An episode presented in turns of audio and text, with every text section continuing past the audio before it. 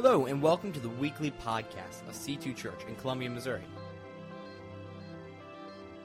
Well, I'm glad you could join us on this uh, installment of String of Light as we continue the series called String of Light as we unravel the redemption story throughout all of Scripture. And we've, we've compared uh, unraveling that story sometimes feels like as we read scripture like unra- unraveling a, a, tangled ball of lights. You know it's one string but you're not sure how it, how it all comes together. And, and so hopefully over the series you begin to see that god's work throughout all of history ties to the, to the one string the one string of light of hope of redemption.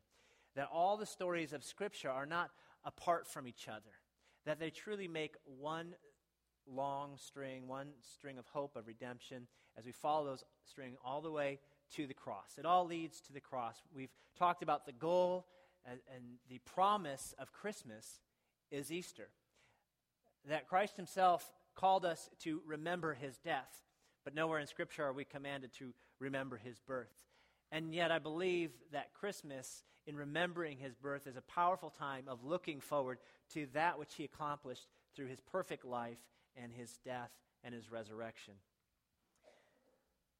This string of light that stretches from the beginning of Scripture to the end of it, found both in the Old Testament and the New Testament, all these stories, as we said before, is a string of light that leads us to the cross.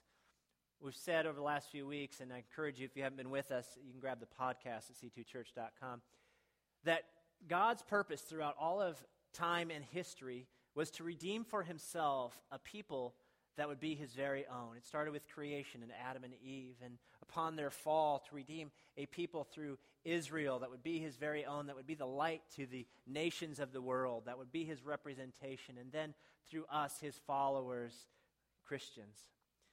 The Old Testament, as we've examined, is full of these stories of hope, even stories of desperation, all foreshadowing the hope of salvation through the promised Messiah. This morning, as we lit the second candle of Advent, the candle of faith, we spoke of the scripture that speaks of this coming Messiah.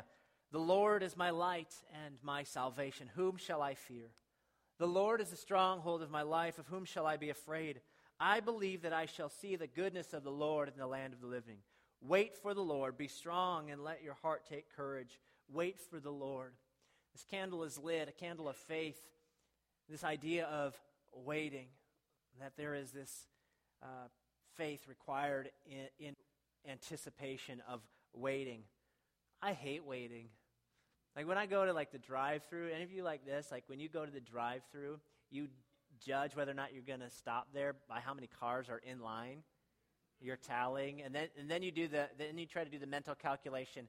Okay, if I drive from Wendy's to McDonald's and cross the street, perhaps their line might be shorter, but will it? Will I lose time? You know, you do those calculations because you hate to wait, and uh, you know, lunch decisions are super important. But but uh, you know, most of us we don't like waiting. There just seems to be a waste in that, and yet Scripture is full of this idea that waiting is not a waste. In fact, waiting in, in terms of Scripture was always a time of preparation. It, it wasn't passive. Uh, and I see this even in our culture today there is an anticipation for something that's coming uh, during this Christmas season. I, I, think some of you are, are probably fit into this, uh, I'll just call a special group, anticipating the release of Star Wars. okay, all right. There you go. It's not a passive waiting, you can tell. Like there, there's costumed people waiting in line for the release of the, of the tickets for the very first showing. Those are not passive people, they're special. But you're counting down the days to, to that midnight showing. You're watching in anticipation the trailers that will, might reveal what's coming in the movie and, and all those wonderful things that you're looking forward to. And this is the kind of waiting that Scripture talks about. It's, it's the anticipatory wait of what is to come, of the promise. It's the faith that doesn't give up simply because a length of time has passed. It's expectation. A, a better word might be watching. We're watching in our waiting. The anticipation and expectation of the people of Israel for their Messiah can, cannot be properly understood by us uh, effectively. All their religious traditions, their lifestyle, Everything was built around this promised Messiah, especially in the day that Jesus would come with the oppression of the, of the Roman government. I think it might closely resemble the waiting of an expectant child. Parents who are, uh, are pregnant and waiting that child, I think there's that sort of anticipation and the, the, the preparations that go on in expectation. I have yet to meet a parent who, upon getting pregnant, isn't at work getting things ready in preparation for the arrival of their child.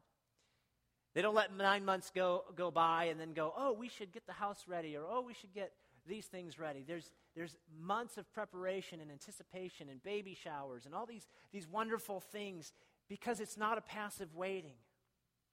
This is the faith and the promise of salvation and the long awaited arrival of the Messiah. Can you imagine in Israel what that anticipation was like?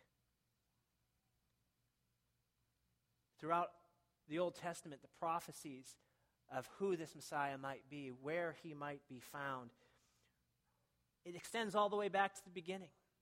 If you read in Numbers chapter 24, verse 17, we find this gospel hope through the pagan prophet Balaam. And he speaks these words about the coming Messiah. He says, I see him, but not now. I behold him, but not near. A star shall come out of Jacob, a scepter shall rise out of Israel and batter the brow of Moab and destroy all the sons of tumult. A star shall come out of Jacob, a scepter shall rise out of Israel. You know, in, in times of darkness, especially in scriptures, stars gave hope in the faithfulness of God. It was a symbol of light and hope.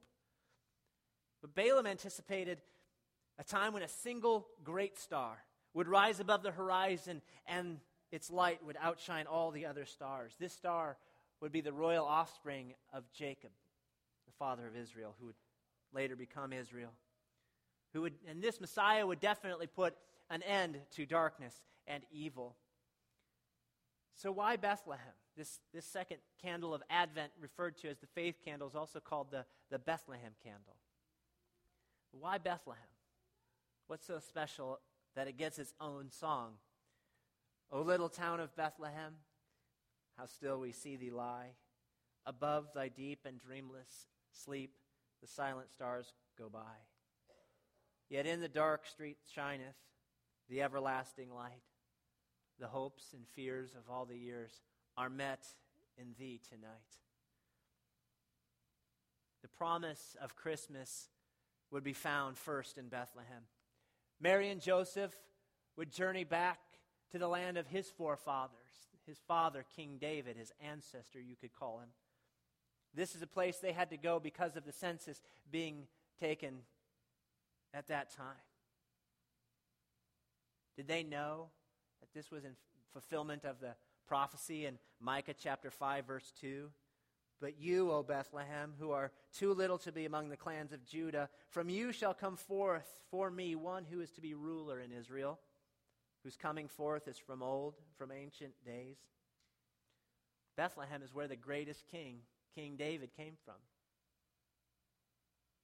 Jesus would be born in a kingly town with kingly family ties, both from his father's side and his mother's side. When, the, when Micah the prophet speaks of the coming Messiah, he ends with the phrases, whose coming forth is from old, which the root of that word means from the beginning. That same word or root of that word is used in Psalm 103 in the scripture that says, In the beginning, when the foundations of the earth were laid, speaking of God at creation and his glory. It's that same word or root of that word that's used in Genesis chapter 1, verse 1. In the beginning, God created the heavens and the earth. Micah also uses the phrase from ancient days which is a, a term or a root word that means eternity or from everlasting. And so Micah, in his prophecy, is saying this king that will rise up out of Israel in the land of Bethlehem was part of the string of light of hope that started from the very beginning.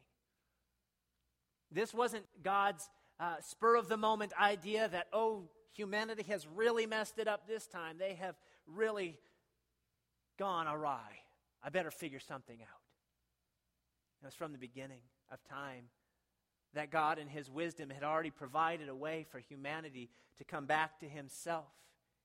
It was His plan from all of time and history to redeem for Himself a people that would be His very own. And here in Bethlehem, we would find the promise of Christmas. In fact, in Matthew chapter 2, Matthew's accounting of the Christmas story points to us this star.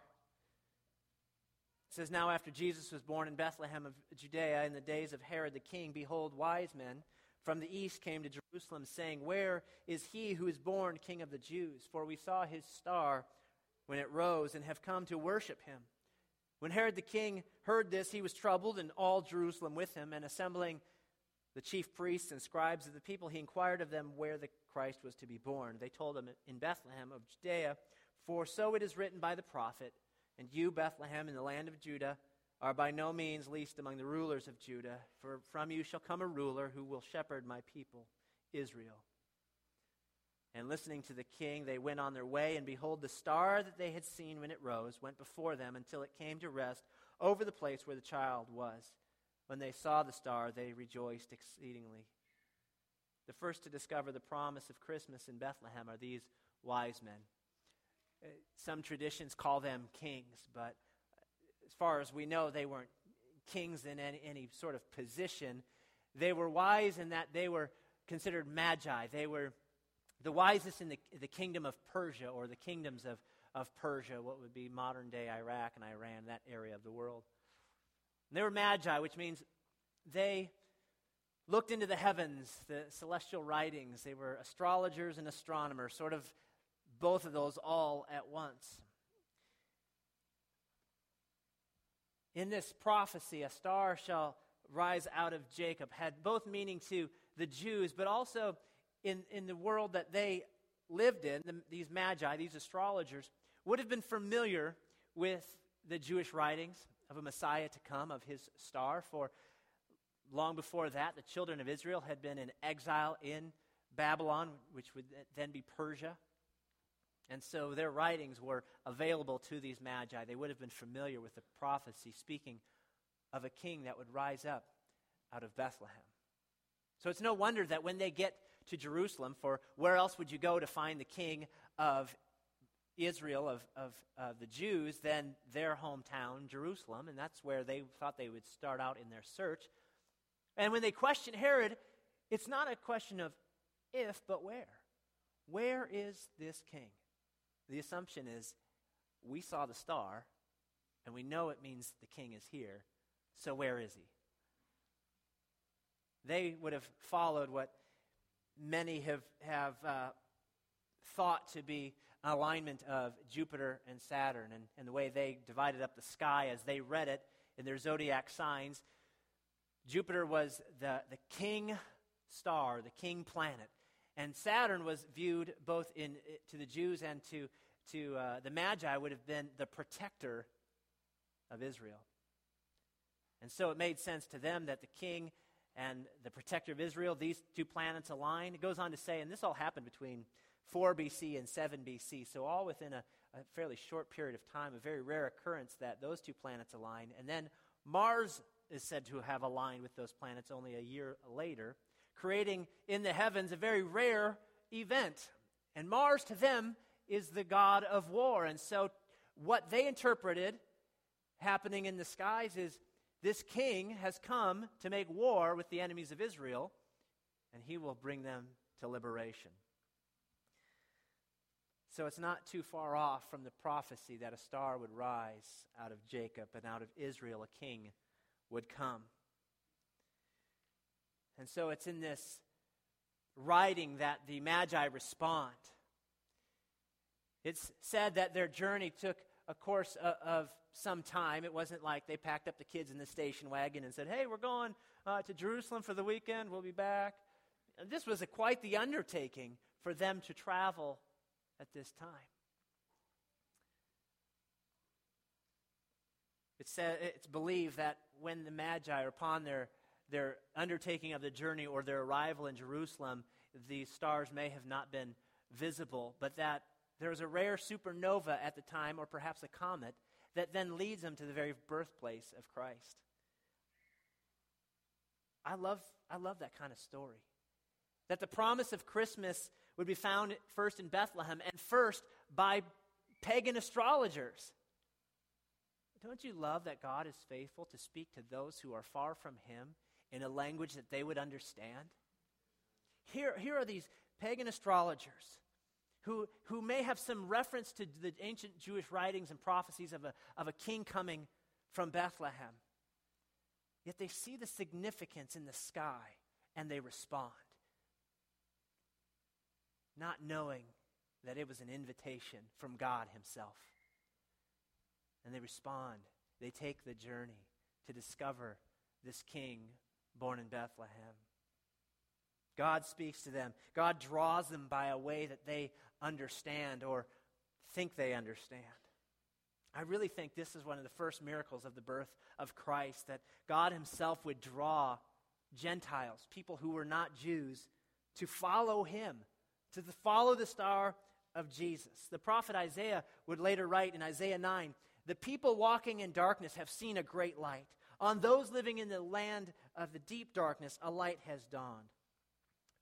Further on in Isaiah 65, it says this God Himself says this I revealed myself to those who did not ask. I was found by those who did not seek me. To a nation who did not call on my name, I said, Here am I. Here am I. They may not have known from whom the invitation was sent, but it was convincing enough that they left everything to follow it. Does that not remind you of the story of the Gospels when Jesus calls to himself his disciples? who, upon the invitation, they leave everything and follow him? These are the predecessors, the first wise men to respond to the invitation of Jesus are some astrologers from the Near East. I often wonder if we ourselves have truly made Jesus the king of our lives. And I, I look at these wise men, these magi, and how they responded, leaving everything to follow after the invitation of a celestial sign. I wonder in your life who the king of your life is. Is it you? Or is it Jesus? There really are only two choices. For these wise men, it was such a dramatic invitation to leave everything. And then we're told that what they experienced changed their life, changed them forever. In fact, St. Thomas would later discover believers throughout the world who believed in the person of Jesus, and it's believed that it's because of these magi, when they returned home, shared this story. What are you looking forward to in King Jesus? Are you responding to the invitation? Could I ask you that question this morning? In just a moment, we're going to introduce our last stories of the box of love. But before we do that, I want to give you an opportunity to personally respond to that question Who's the king of your life? Who is it that you've been following after? Have you responded to the invitation of Jesus the King? Church, in this holy moment, would you bow your heads and close your eyes. Perhaps you know in your life, perhaps you've responded religiously in some form or fashion to Jesus. But then again, so did the chief priests and teachers of the law when the wise men showed up. The thing that was different is that the chief priests never went to see Jesus, they never responded to the invitation. This morning, you have that opportunity. In just a moment, I'm going to ask if that's you. I'm going to ask you to raise your hand. We're not going to point you out in any way or embarrass you, but we are going to pray with you. As many of us have prayed this prayer, we pray together, we pray it out loud to start the journey responding to the invitation of Christ. And so, if that's you, and you want to invite Jesus into your life to lead your life, to be the king of your life, I want to give you that opportunity right now. Would you simply raise your hand and put it back down? I'm not going to point you out or embarrass you, but we are going to pray with you.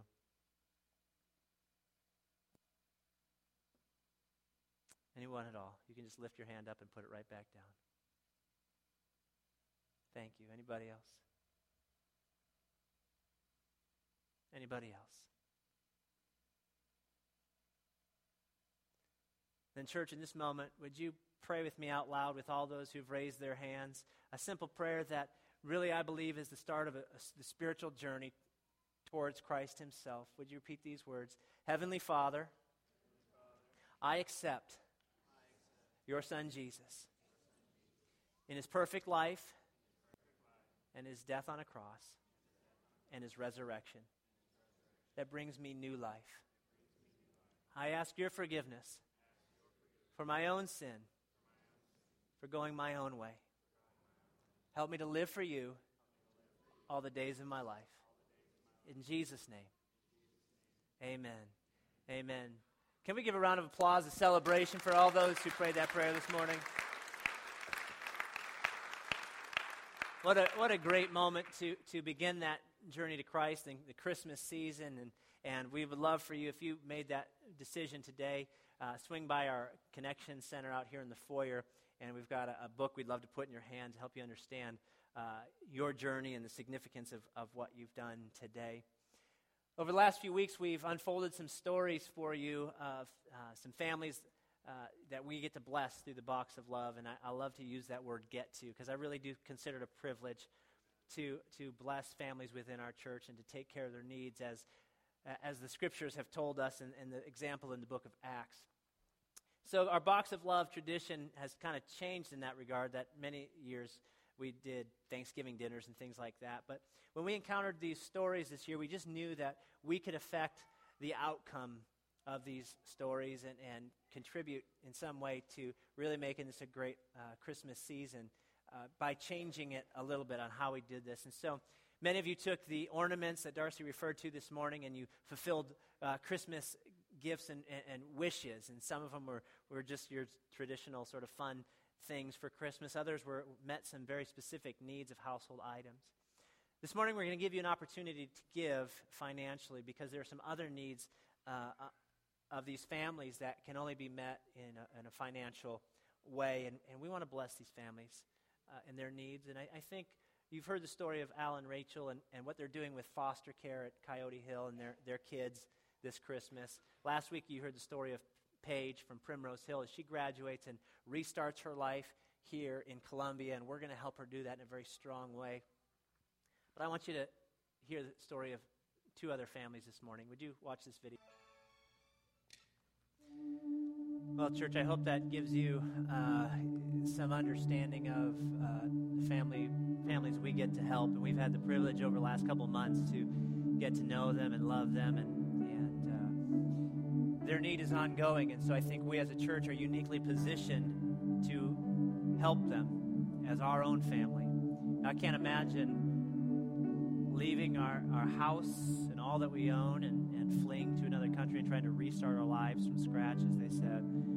Uh, church, we get the opportunity to be part of, of this uh, to the glory of Christ, to help fellow believers. And so many of you have asked about helping refugees and how we stand on immigration, all these other issues. But this is here and now. You have the opportunity to live out faith and generosity and compassion right now in the real world. And so grateful for these families, and, and we've gotten to know them. Know, some of the uniqueness of this situation is they're not simply refugees, is they're seeking asylum, which is a completely different process. It takes much longer. They're not allowed to work uh, for uh, until until the uh, process is complete, and so we want to bless them. Start strong here in the United States.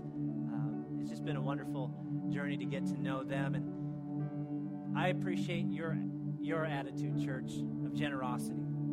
The overflowing of your own gratitude is generosity. So many of you have already given through the, through the gifts, the physical gifts.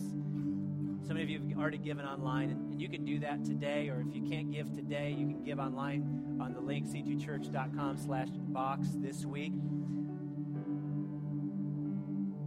But your gift this morning, even your little gift, added to everybody else's little gift, will add up to much, to be able to accomplish much for the kingdom of God and compassion. So thank you. Volunteers, would you come forward as we give this morning? Let's worship as the band leads us.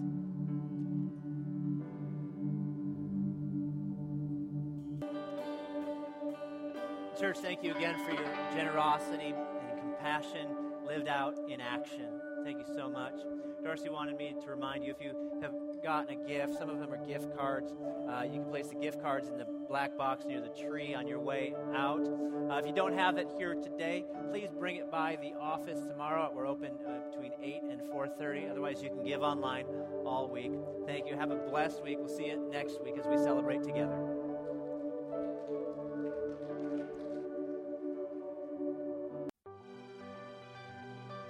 Hey, we're so glad you listened in. If you made a decision to follow Christ today or would like more information, please email us at nextsteps at c2church.com or visit us at c2church.com.